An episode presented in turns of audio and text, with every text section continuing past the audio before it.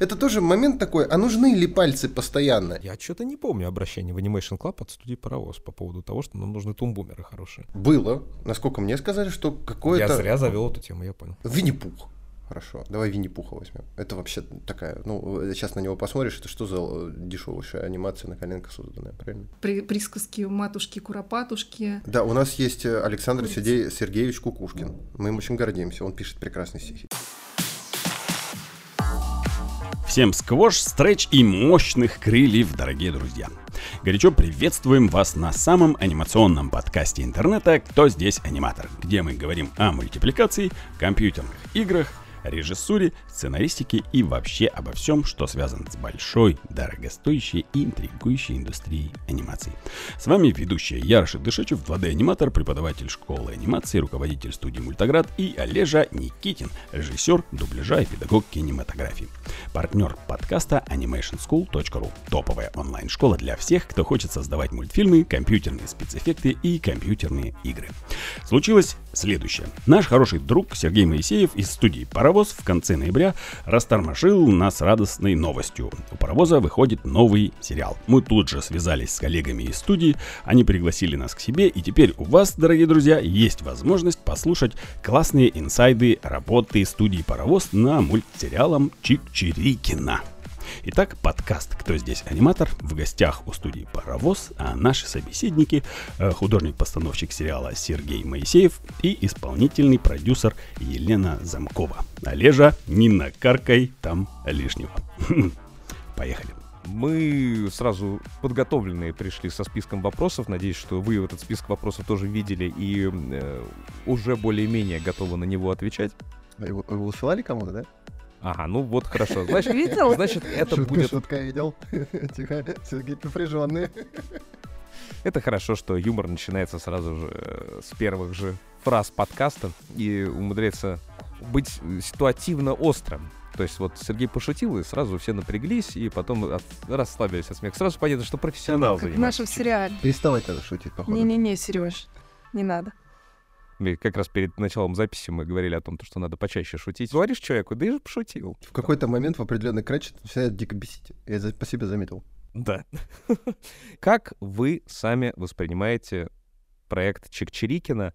Чем для вас является проект по духу? И какие вызовы он поставил э, лично перед каждым из вас? Для меня проект Чикчирикина — это очень теплая семейная история и действительно смешная. У меня вообще с чувством своеобразное чувство юмора. Я не очень люблю комедии, меня сложно рассмешить. Но в проекте сценаристами написаны ситуации, в которых мы все бывали, и ты иногда такой закрываешь глаза и думаешь, ой, это ж про меня, это же было со мной, и я не хочу это вспоминать, это такая нелепость, это так смешно. Мы можно одним глазиком прикрыть, одним да, смотреть. Да, да, да. Поэтому для меня это теплая, добрая семейная история. Главный вызов — это производственный вызов уложиться в наши сроки, попасть в наш бюджет, чтобы вся команда была довольна, зритель был счастлив. Удалось этот челлендж э, у нас были определенные сложности, но да, мы у нас прекрасная команда, у нас прекрасный мультфильм. Я считаю, что это наш самый успешный проект.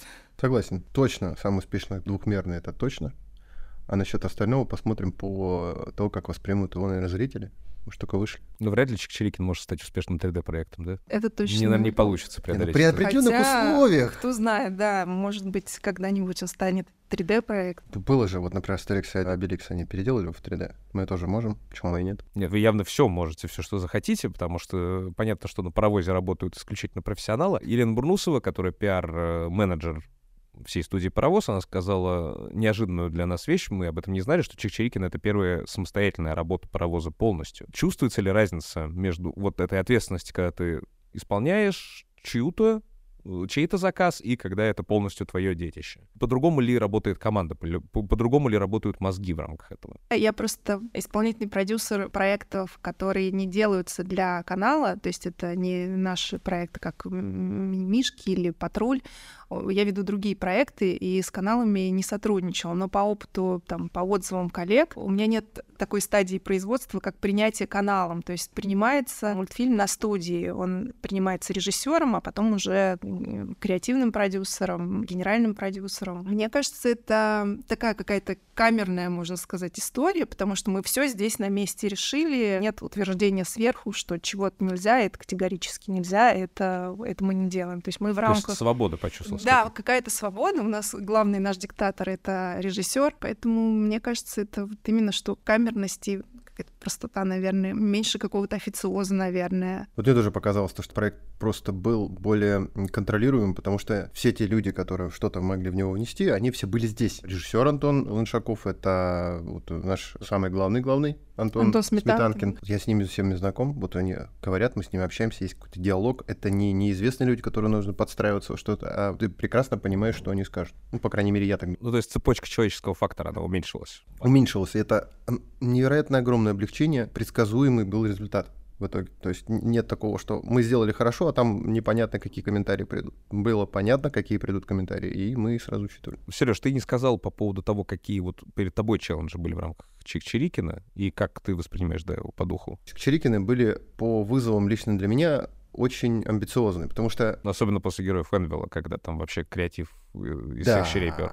Я на самом деле после Героев Энвилла уже два года как работал на 2D-проектах. Исключительно так сошлось, что я перешел после Героев Энвилла с 3D-проектов на 2D-проекты. Это были и по кадровая анимация, и перекладочная анимация, и рождалась определенная мысль. И вся эта мысль э, сложилась именно в Чикчирикиных, в персонажи, в анимации, и когда я их создавал, я уже сразу думал, как они будут двигаться, где они будут жить и как они будут жить. И сразу с режиссером мы все это обсуждали. Был большой вызов не в том, чтобы нарисовать персонажей, а вот просто провести их через все круги ада заранее перед тем, как они были утверждены, как они будут двигаться, что нужно, чтобы они двигались лучше, быстрее и качественнее. И это все влияло на дизайн. Такой глобальная работа вот в таком маленьком рисунке в виде персонажей.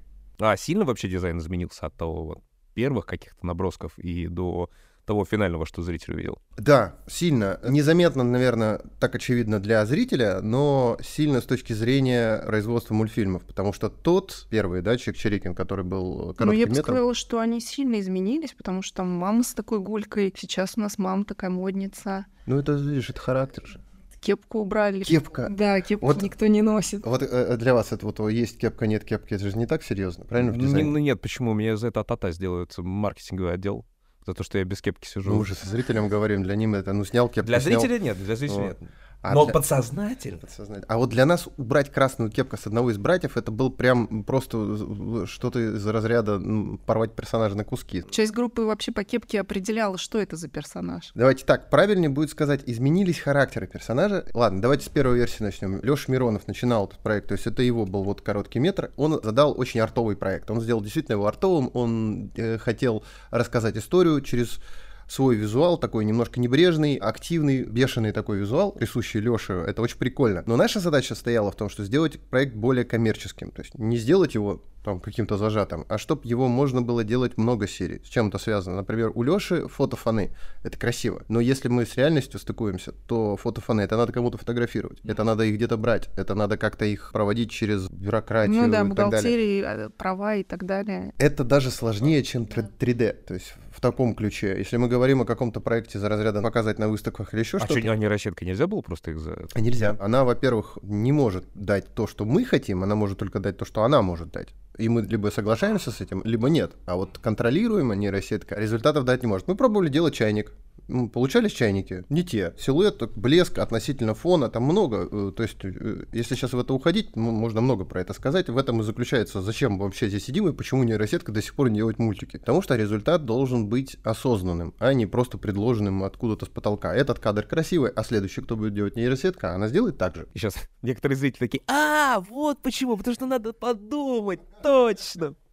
Вот что мне не хватает в моей анимации. Мысли! А! Вот. Без шуток это серьезно. Без шуток, на самом деле, это все сюжет. Это все даже фаны, даже чайник, как ни странно, влияет на конечный продукт. Что изображает чайник, как он будет использоваться, какое он место занимает. В фильме это все жутко важно. Хоть это и не очевидно. На самом деле, мы занимаемся тем, чтобы это никому не было очевидно, кроме нас чтобы вы не теряли внимание с персонажа. И только когда нам нужно, чтобы вы увидели чайник, он появился. Хороший проект, мне правда он очень нравился, но я понимаю то, что мы собирались сделать не короткий метр, а большой-большой сериал, где много, где могут быть воробьи, где могут быть находиться ситуации, в которых они будут находиться, и характеры изменились. М- мама уже не та, папа уже не тот. Папа стал больше ребенком, и ему нужно было дать вот эту вот непосредственность в образе. А эти кучеряшки делали из него нарочито какого-то умного персонажа, хоть кем он не являлся, собственно. А как удобно, да? Вот берешь авторский проект и такой, надо сделать коммерцию. И переделываешь опыт коммерцию, значит, там подправил, здесь поправил, ну, тут другое решение, там другое решение, тут характер поменял. И как бы авторский проект теперь может, если что, еще на какую-нибудь студию прийти, из него можно еще что-нибудь сделать. Мне теперь. кажется, так все много чего так и делается. Но просто еще эта короткометражка, которая была, она достаточно давно ее сделали на студии. Времена-то поменялись, характеры.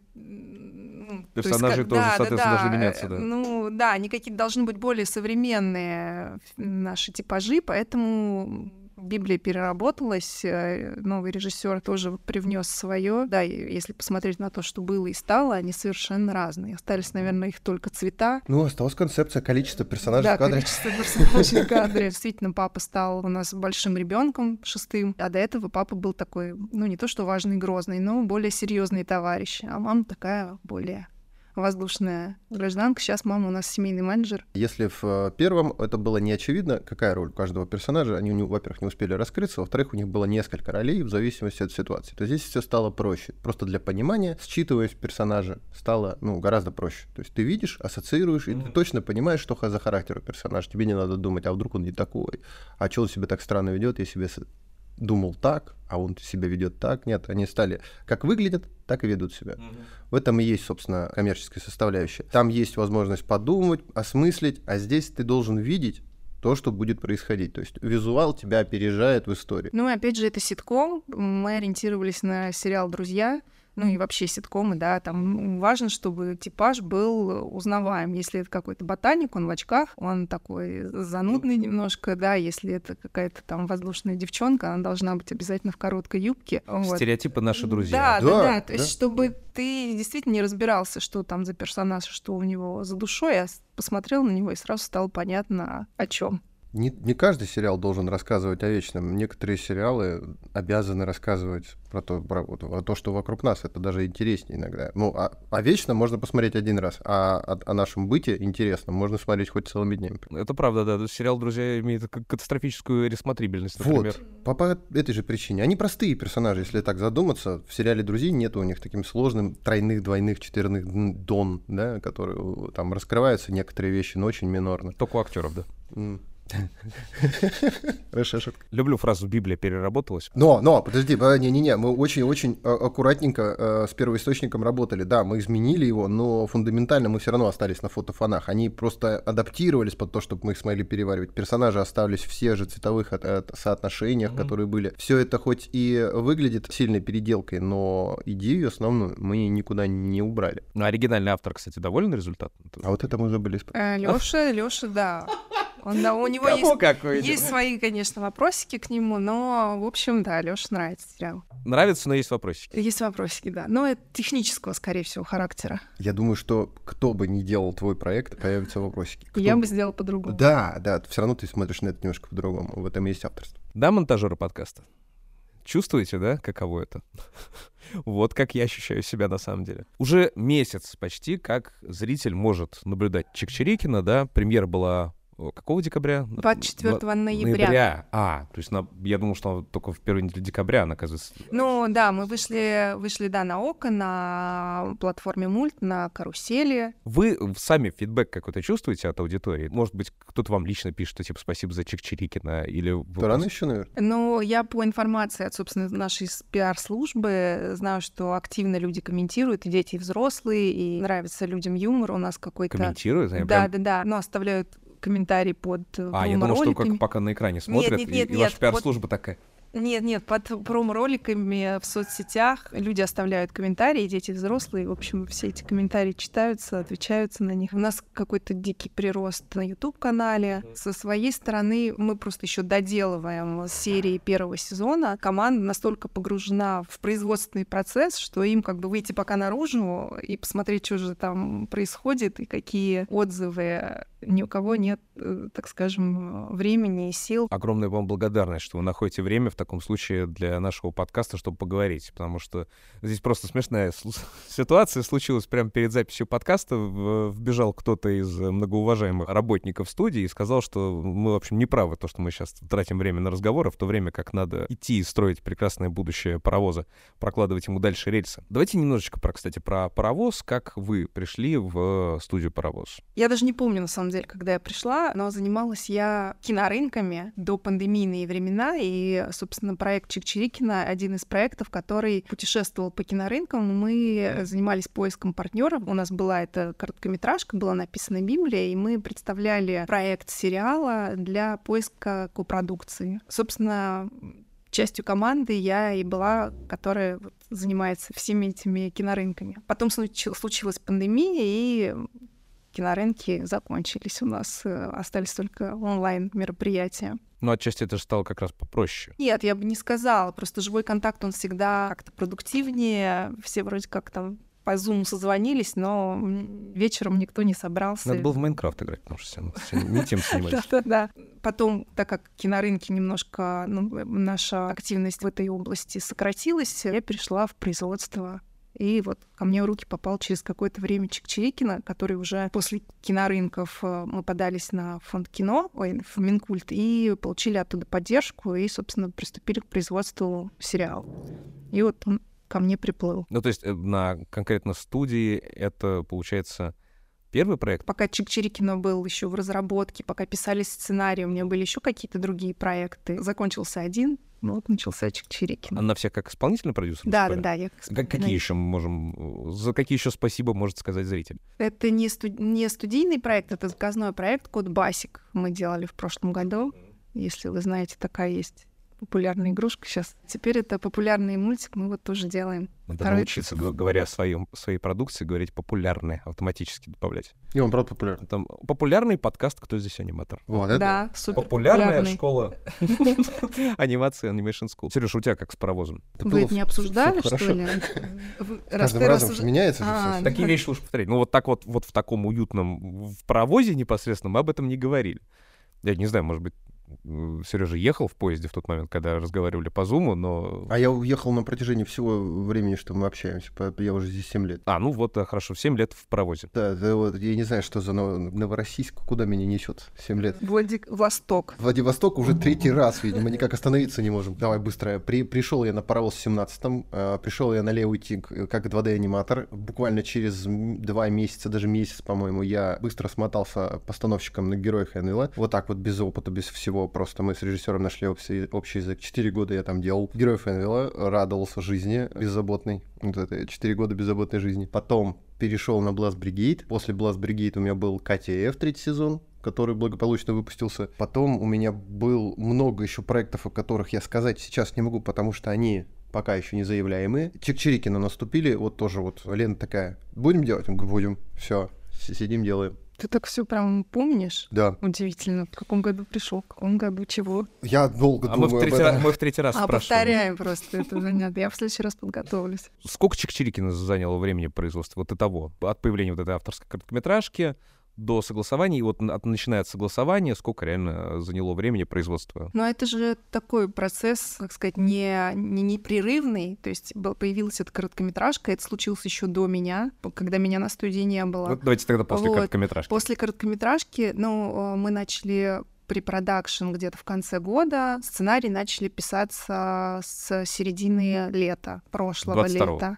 Да. 22-го. Да. Параллельно еще с режиссером рисовали персонажи. То есть это был такой еще не запуск, но мы уже об этом думали и что-то рисовали. То есть Чик Чирикина вот буквально собралось за полтора года. Да, то есть э, непосредственно в активный продакшн мы вступили, наверное, после Нового года. Да, за год, считай. Вот и на командой осмысление вот это произошло за год. Ну, это, кстати, очень хорошая скорость. Да. Сколько эпизодов? 20? 13. 13, 13. да, 13. 13 у нас еще в следующем. А, ну итого 26. же. Да, итого 26. Мгм. Вот сейчас у нас э, будет готово к концу года 13. Крутотень. Вот тогда хочется спроси- спросить про технические особенности Чик-Чирикина, какое ПО, какой pipeline разработки вообще был целиком, потому что, ну, это очень хороший срок для сериала. Если он бабах, и меньше, чем за год, он уже вот в релизе. Вначале было больно.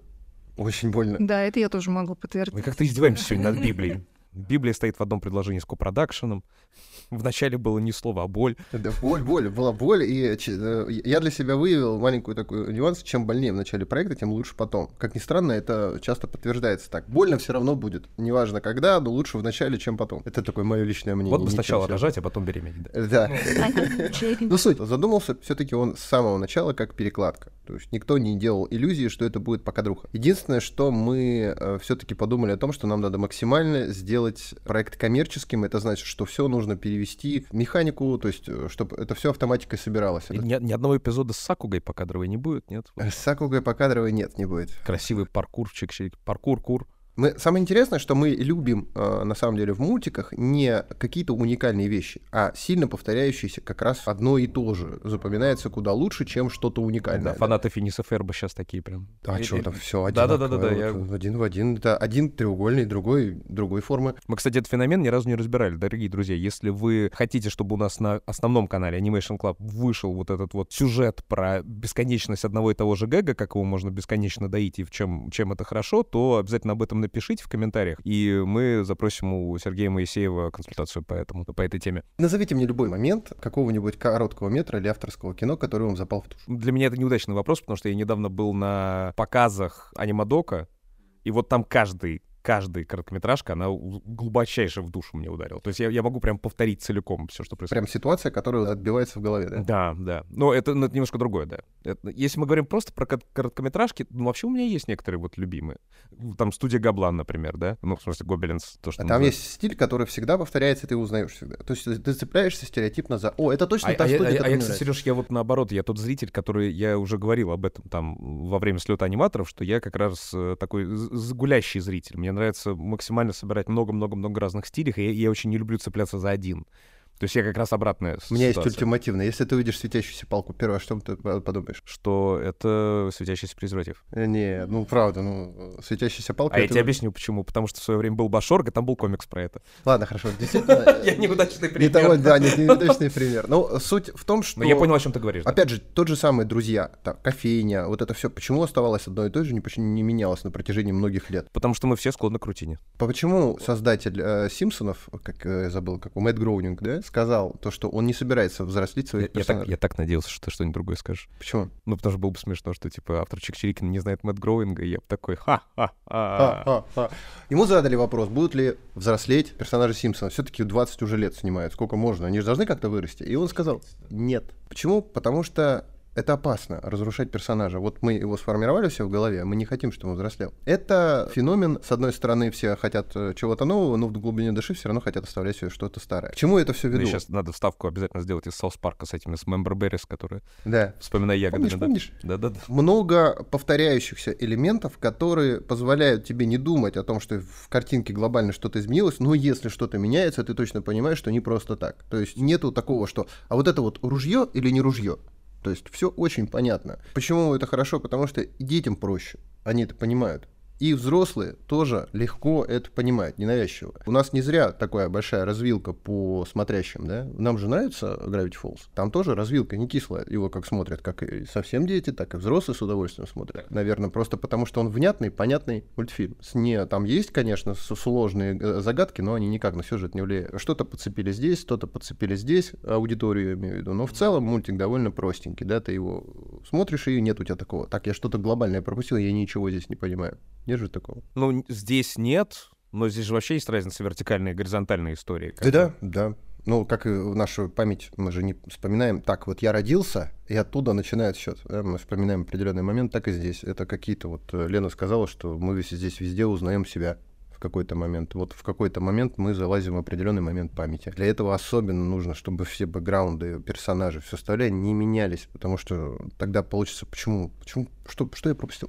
Ты настолько увлекательно рассказывал, что я забыл, что мы вообще изначально говорим про то, что нужно было перевести на рельсы. Да, а, а говорили мы о том... Pipeline а, вообще. Боль, да, вот я тебе рассказываю немножко частичку боли, какие глобальные вещи закладывались в этих супер простых персонажей, почему так больно. А основная боль в том, что мы на Toon Boom -е заригали персонажей полноценно, они, считай, трехмерно. У нас turntable есть, мы можем крутить персонажей вот так вокруг своей оси. Кажется, что это не так, а это очень сложно, потому что у нас мало кто знает Toon Boom в этом плане. То есть как рисовать там покадровую анимацию, много кто знает. А как почему- да, а тогда не Moho, если уж...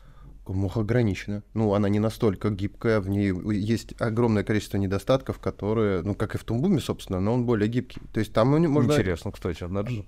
Анимацию можно в Тумбуме выкладывать, ну, в смысле, дорисовывать сразу. Он может даже в композ, если, если в этом разобраться. Это сейчас новый виток войны начнется между тубумщиками и моховцами. да. Ну, в общем, у Моха есть свои недостатки, и мы их знали, потому что мы работали с Мохом. У нас есть чем крыть, потому что есть целый проект Собес, который начинался на Мохе. А, Собес, оказывается, там сделан? Ничего себе. Да, Прикольно. он на Мохе тоже. Да, я не знаю, кто. И это было больно, они оттуда, по-моему, ушли, потому что э, с точки зрения студии, я не буду сейчас вот э, точно говорить, я знаю, что они работали на Мохе и были какие-то проблемы. Есть какие-то выкладки, все-таки я здесь не один работаю, еще есть другие люди, которые говорят, «Ну, лучше туда не лезь, допустим, послушай наш совет. Хотя мне и про Том был то же самое говорили. Я вообще анимацией не занимаюсь.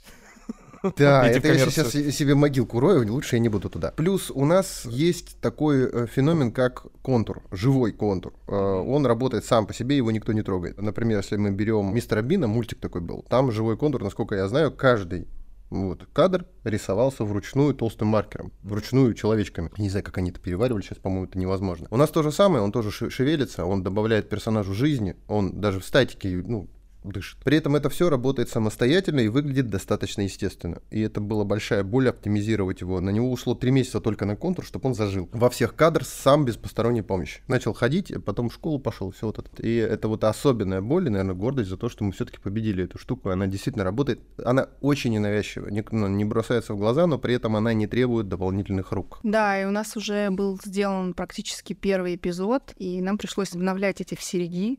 И у нас там вся поехала анимация, и, в общем, да, все там плакали. Итак, у нас фотофаны, живой контур. Риговая анимация. Что еще необычное используется у нас? Библиотеки персонажей, библиотеки... А, автолипсинг у нас. У нас большая часть мультика автолипсинг. Автолипсингом? Серьезно? Это так... Они говорят под фонемы, которые записывают актеры. Некоторые аниматоры сопротивляются. Ну, как сопротивляется? Автолипсинг это не имба. Просто ее нужно доделывать. Но она прилично экономит времени. Конечно, да, но вот некоторые аниматоры сопротивляются, хотят, как Валентин. Он, наверное, просто больше моху любит, чем а. Не знаю, да, но у нас был такой прецедент. Мы ему такие, Валентин, Он прав. используй, пожалуйста, автолипсинг. Он на самом деле прав, потому что человеком сделанный липсинг будет более выразительный. Но в разрезе сериала этого просто никто не заметит. Ну, раскачивание лампы, так называемое. Есть такой замечательный термин у нас, благодаря э, уважаемому Ричарду Уильямсу. Пропорции творческого и э, коммерческого, оно э, должно быть в балансе. Не, не должно быть так, чтобы вот, вот проект ну 12 да, давайте, лет давайте мучился. потратим время на, на расшучивание, на, на розыгрыши, на гэги. Автолипсинг он сделает. Большую часть вот да. этого вот хронометража, Не который... будем тратить время на ловлю. Качество анимации просто такой болезненный вопрос, потому что, ну, все больше благодаря современной аудитории понимаешь, насколько анимация это оказывается вещь вторичная, хотя, казалось бы, мы мультики любим, потому что это ожившие картинки, а оказывается, что зритель эти живые картинки даже не особо-то и замечает. То есть он к ним относится, как бы, ну, это оживший заяц, на которого падает тень из лампы. Хорошо. Если бы было по-другому тень падала, я бы все равно поверил, что это оживший заяц, на которого падает тень. Здесь, ну, просто вот как раз мастерство аниматора, мне кажется, в том, чтобы все подготовить таким образом, чтобы меньше заморачиваться и больше рассказывать э, вот этим визуальным языком. Мультипликация — это не мастерство отдельного человека. Это совокупность мастеров, которые вместе думают в одну сторону, с режиссером вместе. Если у нас есть супер-мастер-аниматор, но нет режиссера, ничего не получится. Соответственно, в другой какой-то специфике картинка плохая там, но режиссура хорошая. Плохая режиссура, но хорошая картинка, хорошая анимация — это тоже плохо. Вот если все по среднему, да, и режиссер отлично отрабатывает, и аниматоры отлично отрабатывают, и там все-все-все просто по среднему, он уже будет выгоднее, чем какая-нибудь гениальная анимация сама по себе. Вот. А если все еще с э, проявлением какого-то интереса к деталям, все по высшему стоит, каждый занимается своим делом максимально активно, получается шедевры. И неважно, как они выглядят, мы же любим не только Дисней, правильно? Мы же любим еще маленькие мультики типа Ежик в тумане. Я бы не сказал, что это блокбастер на много миллионов, правильно? Или мы не любим Ежик в тумане? Можно об этом говорить здесь, нет? Ну, главное про Шинель не упоминать. Чтобы никого не триггернуло сейчас. Ежиков в тумане, да, действительно немногомиллионный, но при этом горячо любим. Но, с другой стороны, здесь, наверное, как раз из-за вот этой выразительности и любят. Винни-Пух. Хорошо, давай Винни-Пуха возьмем. Это вообще такая, ну, сейчас на него посмотришь, это что за э, дешевая анимация на коленках созданная, правильно? Не, он, он на самом деле очень крутой, но он крутой не в визуале, а в совокупности работ. Если разбираться и смотреть, что, зачем, почему, то ты такой, нифига себе, у него там бэкграунд такой не кислый, и это все не так просто сделано. А выглядит он очень простенько. В этом и суть. Чем проще мультик выглядит, тем, скорее всего, он сложнее сделан. ЧПДЛ диснеевский, вот.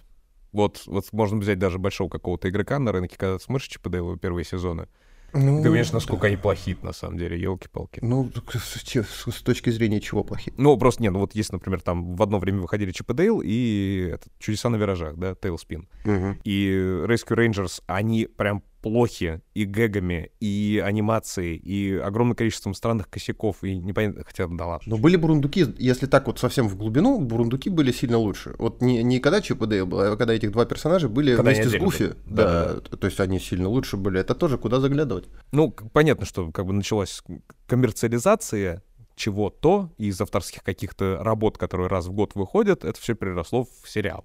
Соответственно, что-то пришлось э, чем-то пожертвовать для того, чтобы выиграть в чем-то другом. Это смотри, у нас в том году был и Чип и Дейл, и Черный плащ, и Чудеса на виражах, и Утиная история. Утиная история. Это же все в одно время вышло. Ну, да. примерно там, да, за небольшой вилкой. Представляешь, сколько проектов одновременно. Конечно, не в качестве потеряли. Ну вот, кстати, да, Утиная история тоже очень хороший пример. Какой pipeline в итоге работы над Чик-Чирикина конкретно? Все выстраивалось на том, чтобы максимально разыграть э, режиссерскую задумку, то есть шутки. Это важно было. То есть мы зацепились сразу за шутки. У нас был четкий аниматик, особенно первой серии. Он там все рассказывал, все показывал, но ему просто надо было его следить. И все фокусировалось на том, чтобы максимально отыграть режиссера, то, как он его видит, вот эту серию. Стараться с каждой серией облегчать мелкую рутину.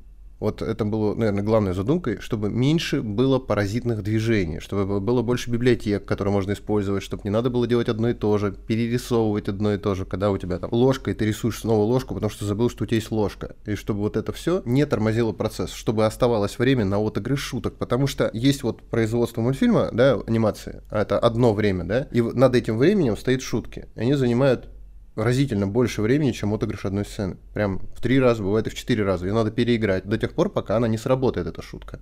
А это, получается, надо вот это время откуда-то взять. И мы уплотняли то, что может тормозить лишние движения. Это вот как встать, пойти взять, вот это вот, чтобы не вставать, а чтобы все перед глазами было, чтобы вот эти вот паразитные движения ушли полностью, чтобы полностью отыгрывать все шутки. Поэтому смешно. Потому что шутки хорошие, ну и потому что их еще и отыграли аниматоры. А это и есть связка работы режиссера и аниматора. Ну и художка, чтобы она всегда под подчеркивала. Связывание всего мультика в единое. Наверное, так. А что самое сложное в шутке?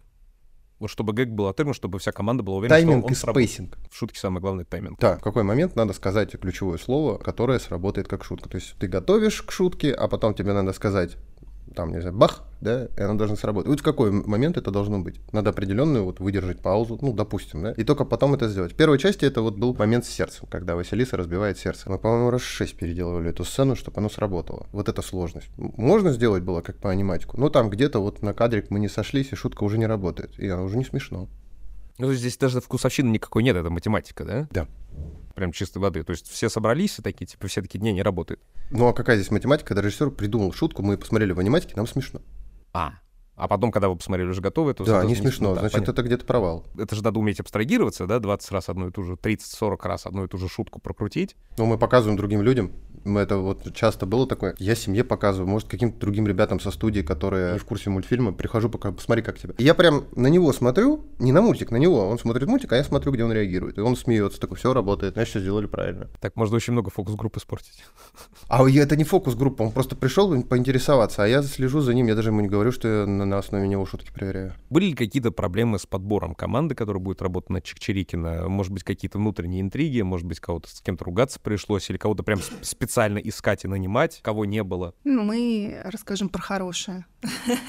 Мы расскажем про живой контур, который... Сколько людей съели эти воробьи? Ну. Да, но у нас, собственно, наш один риггер, который делает рик всех персонажей, он долго над этим бился. Он уже даже писал, что я так не могу, мне кажется, я скоро уйду из студии в таком режиме работать. Чуть не перегорел, да? Да, да, да, было сложно. И мы обращались даже к каким-то сторонним специалистам по Тумбуму, чтобы этот контур нам помогли настроить, потому что у нас никак не получалось, если камера приближается контур должен быть ближе, ой, Толще. тон- тоньше, толще. тоньше. Да, ну если она отъезжает... Он в общем, должен быть толще, Да, там но не сильно. рульку настраивали, ну, чтобы вот от наезда камеры утоньшался или утальше. И не так сильно Короче, бил, да. чтобы он там аккуратнее стал себя вести. Да, Но он потом- там это, это код автоматизации или это что-то сложнее? Потому что, ну, как бы, по идее, это же просто прописывание кода, там, типа, Да, при да. зависимости... Программирование. э, А. в какой-то рода программирование, там, работа с нодами, работа... Когда аниматор превращается в программиста, так. Не, риггер. Риггер, Ну, риггер. Риггер. Риггер, когда Да. превращается в пр- программиста. Не, у нас дружная команда, кто-то, может, от нас ушел, какие-то аниматоры, может быть, как-то в процессе отсеялись. Но а так мы как начали, тем же составом практически и закончили. Состав основной ключевой не сильно поменялся. Были какие-то аутсорс блуждания, и то, скорее это всего, это было связано с тем, что вначале надо было просто руки, которые помогали. А костяк все-таки вот он как сформировался, так и дальше тащит. Что касается Ригера, тут еще такой маленький момент. Если я все правильно понял, ребята, которые там больше разбираются, то мы про Тумбум теперь знаем больше, чем кто-либо в России. Действительно большая была работа проделана, потому что мы уже думали, ну когда уже? Ну уже прошло столько месяцев, а мы все никак не можем это все настроить. Уже и серия в производстве, мы уже не можем э, ждать, надо уже серии делать. Поэтому он, да, провел большую работу. Он, по-моему, пересобрал Рикаш ну, раза четыре, на моей памяти точно. От момента создания первых персонажей, ну, только на чем они держались, до уже какого-то серийного запуска, они, по-моему, несколько раз перерабатывались полностью. Это какая замечательная галочка для паровоза, что, типа, теперь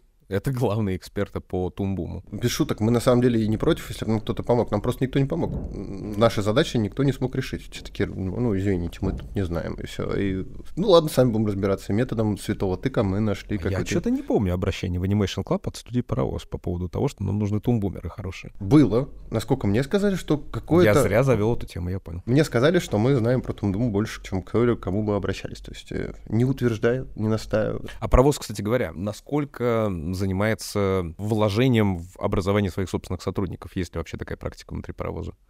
С обучение, внутренняя школа какая-то, там, повышение квалификации и так далее. Просто даже вот интересно для всех тех, кто хотел бы работать на паровозе. Лин Келевай, привет. Есть ли какое-то внутреннее образование, да? Ну, прям конкретно какие-то курсы, Не, не да, не присутствует, но... Ну, просто в Воронеж, там, например, у них есть своя школа, из Не, которой не, они потом внутрен- набирают. Да, внутренней школы у нас никакой нет, но когда приходит молодой сотрудник, конечно, у него есть возможность подтянуться за счет коллег. За недельку. Э, ну, Не, не, на протяжении конечно, всего нет, проекта. да. Ну, вот в Чиктерикино у нас а, и лид анимации, стал лидом анимации, то есть на проекте непосредственно. Училась всему этого непосредственно с помощью других людей, которые в этом, ну, там, подсказывали, помогали, там, вот Ригер чему-то обучился вынужденно, да, э, потому что надо было решить задачу. Аниматоры попробовали чего-то другого. Тут такое обучение интересное, то есть ты привык к чему-то одному, да, тоже анимация, там, например, КТФ. КТФ и Чик-Чирикино очень близки, но по анимации, по ритму, таймингу, спейсингу они очень разные. Это тоже научился. Всегда в команде идет какое-то обучение. Всегда кого всех поддерживают. Нет такого, ну-ка иди и читай. Нет, сидят с тобой, разбирают, почему, что, зачем есть. Вот ты пришел, такой, я не умею, если говоришь, такой, хорошо, садись, будем учиться. Ну и опять же ко мне, если придет какой-то сотрудник и скажет, я вот сейчас там учусь делать эффектики, можно мне что-то у вас там взять, попробовать, там, может вам помочь, мы ему можем что-то дать, он там поделает эффекты, а потом мы его уже как аутсорс привлекаем, как полноценного сотрудника. И он поучился, и нам тоже хорошо. Лена, вот для тебя как раз вопрос, да, как для исполнительного продюсера, какое самое главное качество в команде? Что в первую очередь в команде должно быть, чтобы проект удался точно? Не буду говорить такие банальные вещи, как что все мы должны гореть одним делом. Я вот как раз чувствую, что ты этого не скажешь. Главное, чтобы была хорошая координация на проекте. То есть э, координатор и вообще административная группа должны следить за тем, что происходит, что у нас э, требует э, немедленного э, взятия в работу, что может чуть-чуть подождать, то есть расстановка приоритетов, потому что команда не видит работы в своем каком-то конкретном участке, не видит всей картины полностью и делает, что падает, не разбираясь в приоритетности задач. А когда администрация расставляет приоритеты и говорит, это нужно сейчас, это можно чуть-чуть попозже отложить. На утро ситуация поменялась, какие-то вводные пришли, там, не знаю, озвучка не пришла, и ты уже переставляешь задачи для исполнителей Мне кажется, это вот такой большой фактор, который помогает проекту двигаться, не буксовать, не застревать, укладываться в сроки. Понятно, что профессионализм и качество сотрудников на местах никто как бы не, не, не отменяет, не обсуждает, но именно координация и расстановка задач, понимание, что на проекте происходит сейчас в данную минуту и что нужно. Ну, в общем, подкованное административное звено. Да, да, да, да, потому что если такого нет, ну, как бы люди что-то сами там с собой делают, потом вы что-то из этого собираете, потом понимаете, что вот этого не хватает, а это могло было сделано два часа назад или, не знаю, каким-нибудь аутсорсером, к которому можно обратиться, у него как раз есть свободное время, и он бы это вам сделал, потому что у вас все, например, на студийные люди заняты. На самом деле без координации мультик выглядел сильно хуже, потому что там очень было много, точнее мало паразитных каких-то движений влево-вправо, когда вот люди делают что-то, чтобы просто что-то делать, потому что они чего-то ждут. И к ним всегда подвозилась информация, ну, то есть материал, который можно работать в тот момент, когда он был нужен, а не так. У меня нет концепта, сегодня мы ждем. Да? Надо как-то, то есть такие даже вещи входят в координацию. Допустим, нет бэкграунда, да, нельзя без него работать, потому что с ним надо взаимодействовать. Что нужно? Сесть, ожидать бэкграунд. А вот из-за того, что координация была хорошая, мы такие,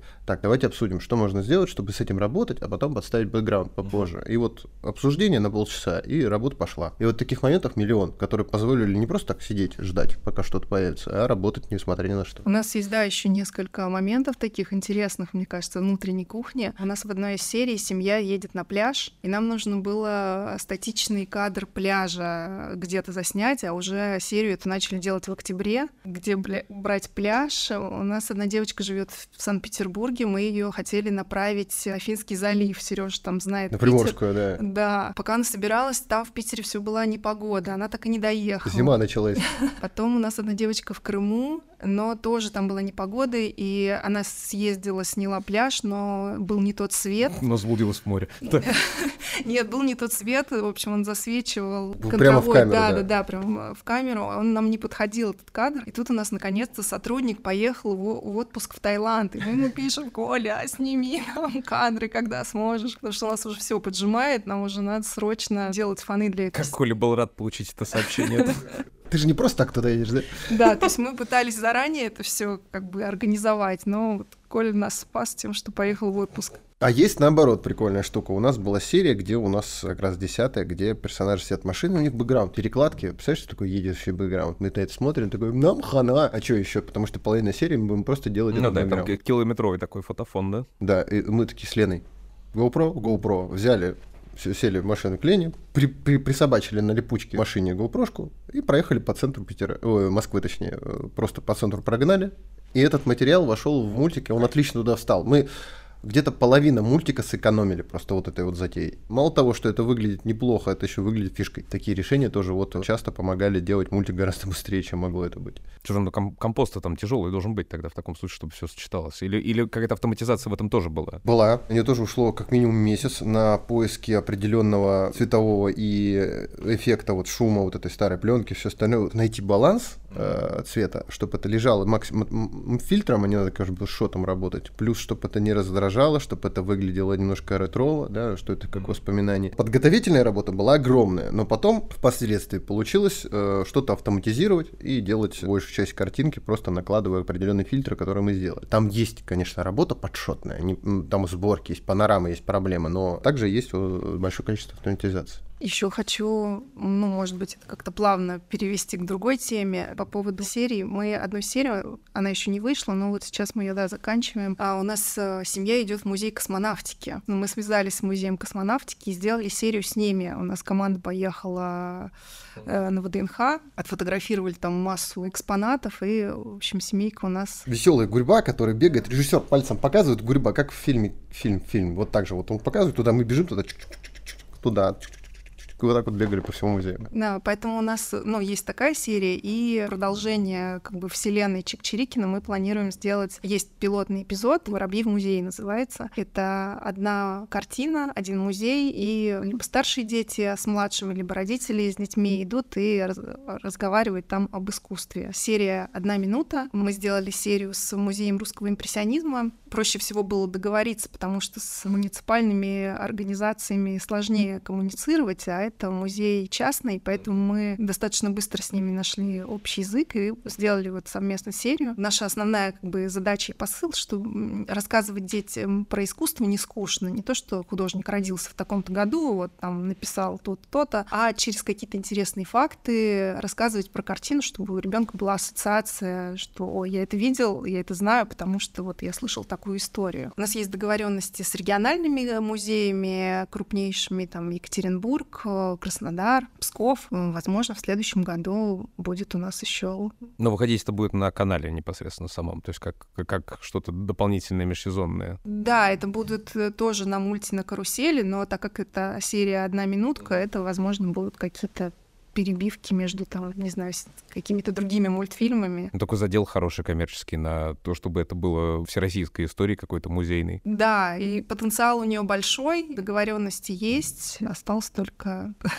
Все это сделать. Да, все это сделать. На самом деле, действительно, мыслей очень много, потому что в семье сколько, семь человек получается? Ну да, пятеро детей, мама, папа они подходят абсолютно под любую ситуацию. То есть там можно найти персонажей да. под любую ситуацию, под любую... Пять детей — это почти любая семья наша. Ну, не, ну характер я имею в виду, характер ну, подходит. Да, ситуаций много. У нас они все бытовые, достаточно простые, всем знакомые, всем известные. Они такие удобные, да, их можно и в рекламу запихнуть, и можно в какой-то кроссовер запихнуть какой-то, и даже если просто персонажи в каком-то серьезном полнометражном мультфильме едут в метро, то из семейства Чирикиных сидит сверху, там греется в метрополитене, то это само сработает. И нам даже не стыдно, потому что был «Ну, погоди», который шел по такому же пути и ни, ничуть не стеснялся. А самое забавное, что вот даже вот в музее у нас была мама, которая любит искусство, и дочь, которая дала лампочки на искусство. И через как раз вот это соединение, когда мама с дочерью нашли общий язык, мы и пытаемся нащупать, вот, э, чтобы это было интересно и взрослым, и детям. Почему? Потому что Василий сразу сказал, мне здесь неинтересно. То есть не пришла такая,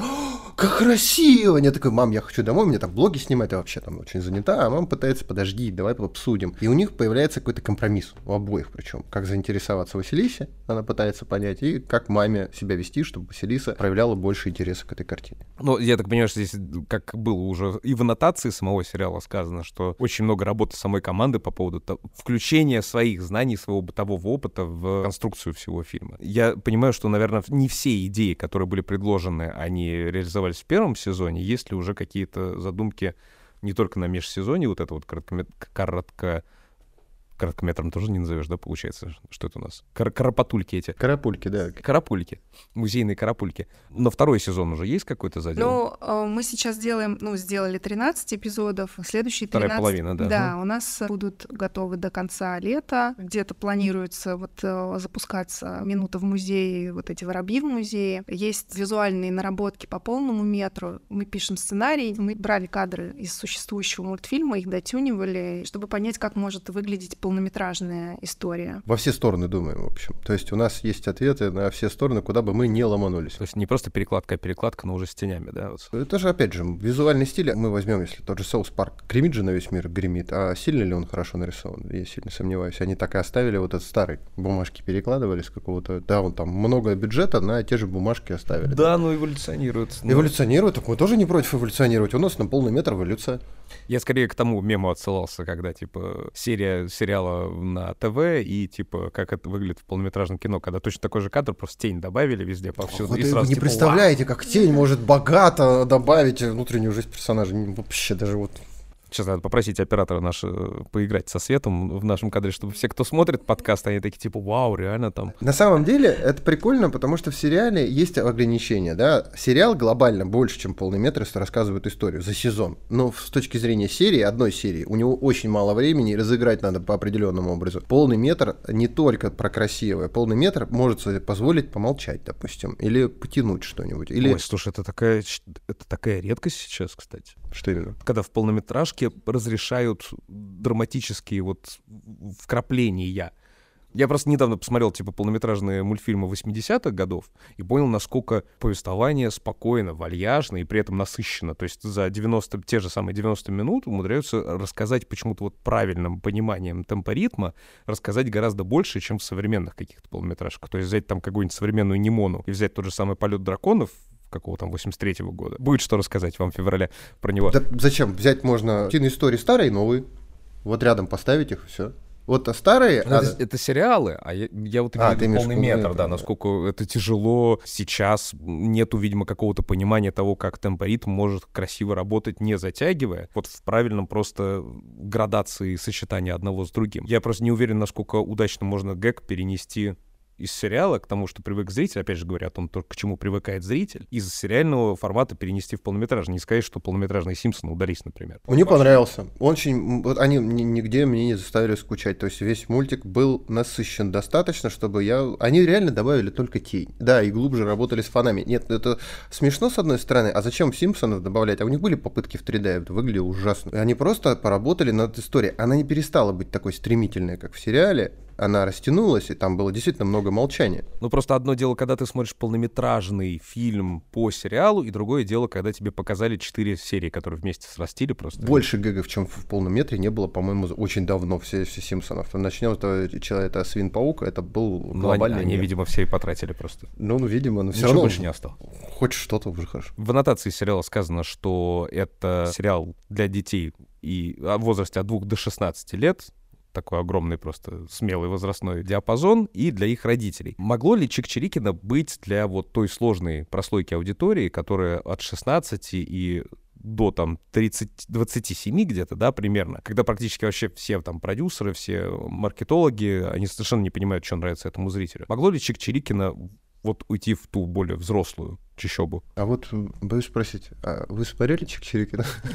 Там я понимаю то, что там очень много интересного как бы для всех возрастов. Ну, Я, я про то, там просто- я могу отвечать только за свою дочь, которой нравится, а ей 4 годика скоро будет. И за старую гвардию Энвилов, которая до сих пор живая, и им тоже понравилось. Они э, довольно объективны, даже немножко агрессивно. У них нет такого, что они готовы любить все, что мы делаем. Наоборот, третий сезон они нам простить никогда не смогут. И им нравится, они не пишут э, там восторженно, но и они не пишут плохо. Они написали, хороший сериал буду смотреть. И это выглядело более естественно, чем «О, ура, новая паровозовская!» Вот это все. У нас в семейной аудитории подразумевается, что м, старший брат включит младшему брату и сам еще там как-то зацепится и заинтересуется. Бабушка пришла. Да, или мама, которая там готовит, поставила ребенку, включила мультфильм, а потом обратила внимание и вечером еще и папе показала, и вообще все подсели. Если мама что-то увидела и потом показала папе, и начали это обсуждать, то не, не всегда хорошо.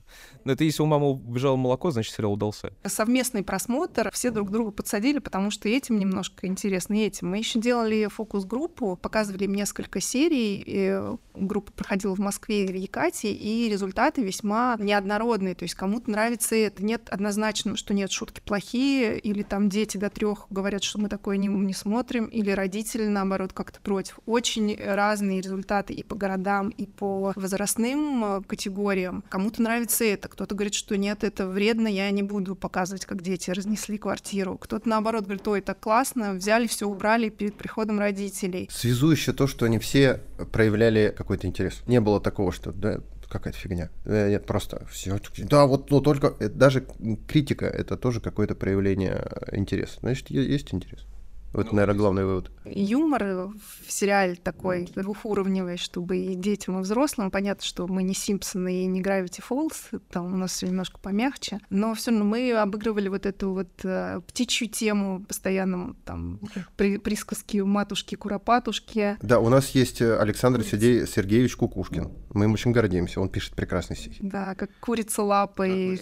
Есть. Ну, И Есть та же самая курица, ее даже у нее имя есть, только забыл, как ее зовут. Жанна, по Жанна, да, э, это та самая курица лапой, которая вот все пугают в детстве, она у нас физически присутствует. Симпатичная певец. В- врачом работает? Не, не, она в школе. В школе, да, да, да, школьница. Возможно, последствия. У нее уже есть белый халат, она белая. То есть, короче говоря, Чик-Чирикина — это вот семейная история, которая не позволяет себе выходить немножечко за грань и становиться острее в каких-то местах. Почему? Ну, там есть какая-то доля сарказма, но все равно юмор, он какой-то добрый и семейный, как бы, я не знаю, как референс у нас был сериал «Папины дочки» в какой-то степени. Потому что еще есть, мне кажется, у публики запрос, все устали от комедий-клабов, есть у публики запрос на какую-то доброту, а не на издевки друг и подколы друг над другом. Поэтому, мне кажется, вот э, в нашем сериале вот это не знаю, даже фишка, наверное, что у нас он Добрый. про- да, добрый, про семью, про взаимоотношения в семье, Пусть у нас там есть какие-то конфликты, но Они все решаются. То есть нет такого, что конфликт этим заканчивается. Все эти конфликты выходят на какой-то диалог, компромисс или решение. Нет такого, что вот у папы с машиной была проблема, да, то, что э, дети ее сломали. Папа переживал немножко, но потом подумал о всем произошедшем и такой, ну, машина правда была старая. Может и правильно, может и хорошо. То есть вывод не такой, что да я вас сейчас всех тут. Нет, он прям подумал над... э, У него был какой-то шок, прошел, он посидел немножко э, с такими вот глазами. Да, но потом он пришел к мнению, что да, наверное, это и к лучшему. То есть таких вот простых выводов, наверное, действительно сейчас не хватает. Без злости, агрессии, а именно посидеть и обдумать, а настолько ли это важно, чтобы за этого злиться. Симпсоны и Соус Парк и все остальное, это, конечно, очень круто, но здесь мы, наверное, своими людьми и говорим. Ну, это просто как другая немножко ниша. Смеемся над своими локальными шутками, это важно. Какая-то зарубежная история у Чикчирикина началась уже? Или пока еще пока нет еще разговора? нет, пока еще нет. Но, но желание есть вообще? Да, мы э, думали... Просто звучит как будто как вот что-то подходящее Китаю, хотя у них вроде как раз с многодетностью не очень это сейчас поощряется. Мог- А никакого года А- рождения, а, вроде а- а если они попросят, что типа уберите, пожалуйста, там двух детей из семьи Чикчирикина, и тогда мы вот много денег вам дадим. Ну подожди, вот, вот у нас тоже, конечно же, мы же говорили, у нас есть музей и все остальное. Для Китая у нас будет отпочкованная семья Чикчирикиных, которая поехала искать там в, э, лучшей доле в Китае. И там будет свой со своими локальными именами.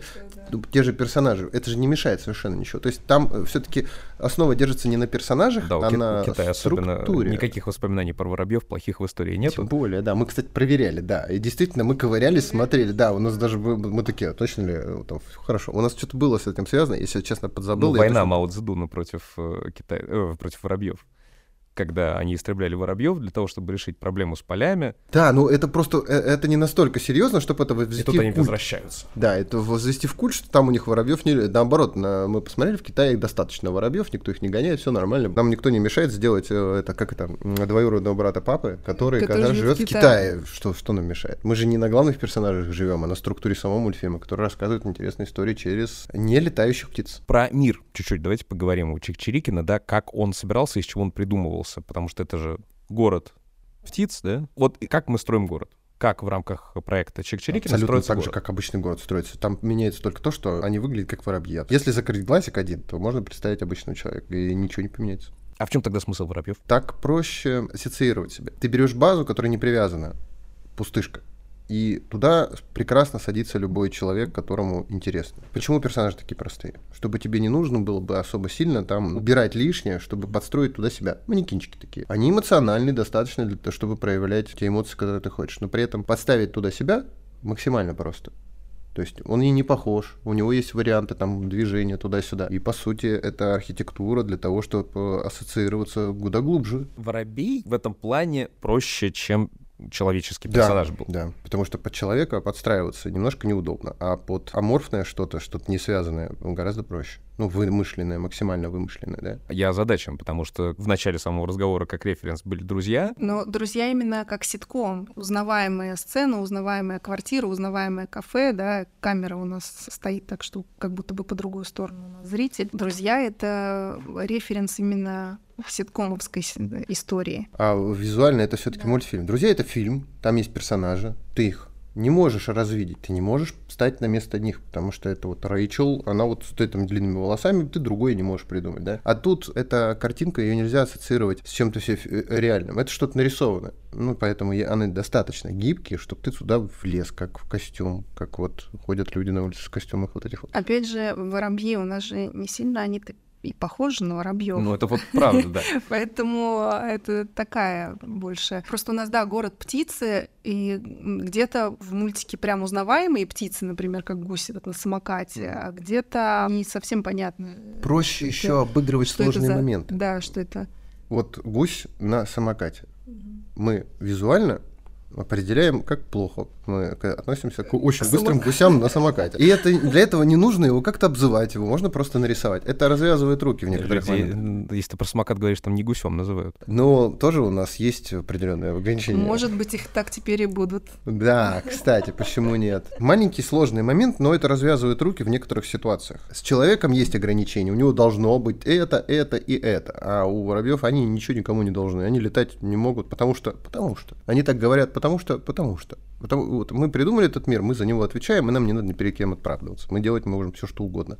А с людьми сразу сложнее. Тут все, ты вынь да полушь уши. Ну, обязательно. Ну, ты интересно, конечно, приплел сейчас такой, типа, птицы, потому что уши рисовать тяжело. Но они могли быть не птицами. Пальцы вот эти. Да, у нас нет пальчиков. То есть это тоже момент такой, а нужны ли пальцы постоянно? Или можно только когда нужно пальцы, понимаешь? Это тоже забавный момент такой. Вот зачем тебе всегда эти пальцы? Их же надо рисовать. Это возьмем во вступление к подкасту обязательно. Подожди, а Дисней в свое, в свое время сделал три пальца. Ой, четыре точнее пальца. И что? А им так проще рисовать. Пос... Ну, Это была угроза аниматорам, которые возмущались просто Уолт- против Уолта Диснея. Он сказал, типа, ага, такое, вот теперь ты рисуешь четыре пальца. Да, Сейчас да, будешь да, возмущаться, будет три пальца. И это будет зависеть от твоего количества пальцев. Вот такая замечательная э, позитивная мораль по поводу командной работы от э, художника-постановщика Чикчирикина. По поводу будущего Чикчирикина, на что вы сами рассчитываете э, в рамках того, что дальше будет происходить с сериалом, какие у вас личные планы, какие-то, может быть, амбиции и так далее. И самое главное, если человек хочет попасть на паровоз, у нас есть очень э, именитый режиссер, молодая, э, со своими двумя сериалами на ОККО, которая тоже хотела бы работать на паровозе, но почему-то ее не взяли. Вот ш- какими качествами нужно обладать, чтобы попасть на паровоз? Тут даже может быть не качество, а в нужное время, в нужном месте, потому что, может быть, человек этот на данную минуту, ну, к сожалению, нечего ему предложить. Нужно Он- попасть на паровоз. У нас есть отдел э, HR, через который у нас все заявки принимаются. Как только нам нужна какая-то единица, мы сразу же пишем в HR, и все эти э, вакансии размещаются. Поэтому через них, если ну, я кого-то знаю лично, я пишу лично «Привет, у нас вот тут вот надо нам что-то сделать, ты как там, свободен, не свободен?» Но вообще, да, через HR. Это всегда, вот, вот сегодня э, нам нужен человек, а завтра этот человек, который нам был нужен, уже на другом проекте. Да, это, ну да, это такие вечно шашечки, потому что ты думаешь, так, мне через неделю он нужен будет. Там списываешься, получается, что-то там где-то застряло, что-то где-то переигралось, заказчик очень долго думает над синопсисом, уже там месяц, и ты тормозишь этого человека, и потом он говорит, слушай, не могу тебя тормозить уже, ну, как бы, если тебе там что-то где-то предлагают, конечно, иди, потому что у меня вот непонятно что. Ну, понятно. Ну, короче говоря, если вы хотите попасть в паровоз, Обращайтесь, мы всегда в поисках молодых, талантливых, не очень молодых, талантливых. Да, ну то есть нам нужны специалисты. Просто если вот вы про тот талантливый пример, вероятно, просто нечего нам было предложить. А по художке еще бывает такое, вот есть очень крутые художники, прям очень крутые художники, но они тупо не подходят под стиль направления, выбранным в дан- данном сериале, который мы начинаем. И я не могу его взять просто по причине того, что мне вот другой нужен стиль. И вот тут тоже сложность. Я бы и взял с удовольствием, но просто он не будет рисовать то, что я хочу. Ну да, или там режиссеры тоже. Кто-то больше в драму, кто-то больше в комедию. Кто-то умеет рисовать аниматики руками, кто-то, как Антон Луншаков, делал текстоматики, потом как-то приноровился и тоже что-то стал. Не, он э, на самом деле, если вот первая серия, всегда у него получается очень крутая перекладка. термин текстоматик, кстати, никогда не слышал. И вот Вот это Антон Луншаков, наверное, сам и ввел. Это когда самый классный представитель текстоматика, это когда в Героях Энвилла на полторы минуты у нас в аниматике огромная такая плитка белая, написано очень крутое аним 2D. Это был первое появление текстоматика, насколько я помню. А потом просто шоты расписаны, что кто должен делать буковками.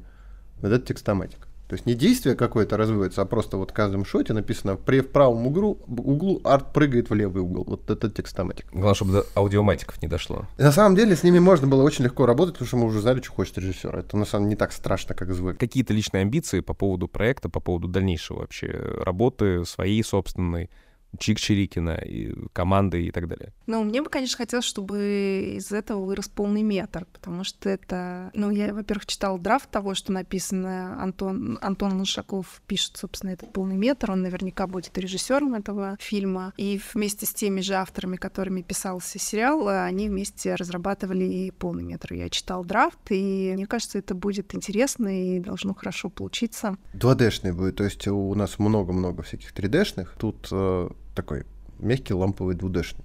Ничего такого плохого не вижу, это наоборот как-то маловато сейчас. Хотелось бы больше э, такой картинки, более мягкой. Ну, а если Чик-Чирикина переводить в формат э, компьютерных игр и так далее? Тоже не проблема, у нас куча всяких айзеков, рогаликов и всего остального, которые имеют бешеный успех, будучи 2D-шным. Мидбол того же самого, вот возьми, вот отличный. Мидбол Чик-Чирикина, ты хочешь? Monkey Я Island. что-то тоже не вижу. что- Monkey Island. Да, почему нет? Вот в, в, в только в стиле Чикчирикина. Такие же квесты, ты тоже рас- Нет, рассуждаешь. саркастический point and click, да, это было бы замечательно.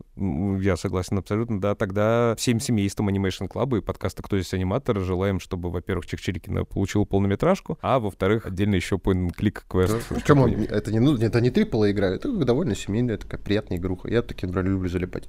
Не супер какие-то мастодонты там, типа Atomic Heart, хотя тоже не против, а что-то из разряда. Вот Вайзека я уже играю 6 лет, мне нравится. Уважаемые разработчики, вы сейчас услышали этот призыв к действию, но на этом у нас все. Я передаю слово для завершения Рашида Дышечева, а нашим уважаемым гостеприимным ребятам из Чикчирикина и Паровоза желаю, чтобы птички почаще опустошались вам на кофточке. Чтобы вы были побогаче. к деньгам. Так, деньгам. Спасибо деньгам. большое. Спасибо большое, очень приятно, хороший такой совет. Спасибо. Отдельная благодарность в организации этого подкаста пиар-отделу студии «Паровоз». Напоминаем вам, что подкаст «Кто здесь аниматор» можно не только слушать, но и смотреть на канале Animation School и ловить кучу интересного визуала. Чик-Чирикина это так весело и задорно, что нужно обязательно посмотреть сериал, подписаться на канал Паровоза и на странички Чик-Чирикина в соцсетях. Итак, какие у вас, дорогие наши подписчики, идеи для нашего подкаста? Пишите в комментариях под любым выпуском. Какой, кстати, ваш любимый выпуск подкастов в 2023 году? Тоже пишите. И лучше в комментах того самого любимого, собственно, выпуска. А я напомню всем нашим зрителям и слушателям важное. Если вы хотите стать гостем нашего подкаста, рассказать о себе или своем проекте, то напишите нам письмо на почту inbox А в теме письма напишите «Я здесь аниматор». Где бы вы ни были, даже если на другой планете, мы с радостью с вами свяжемся и пообщаемся. Ведь для этого и нужен Animation Club, чтобы дружили все аниматоры из всех народов, всех стран и вселенных. Прощаемся до следующей недели, а с вами были Олежа Никитин и Рашид Дышечев. Напоминаю, что наш партнер онлайн-школа анимации animationschool.ru. Подписывайтесь на YouTube канал Animation School, на каналы Мультоград, ВКонтакте и Телеграм. Это был подкаст «Кто здесь аниматор?». Ставьте лайки, оставляйте свои комментарии, оставайтесь с нами. Всем пока!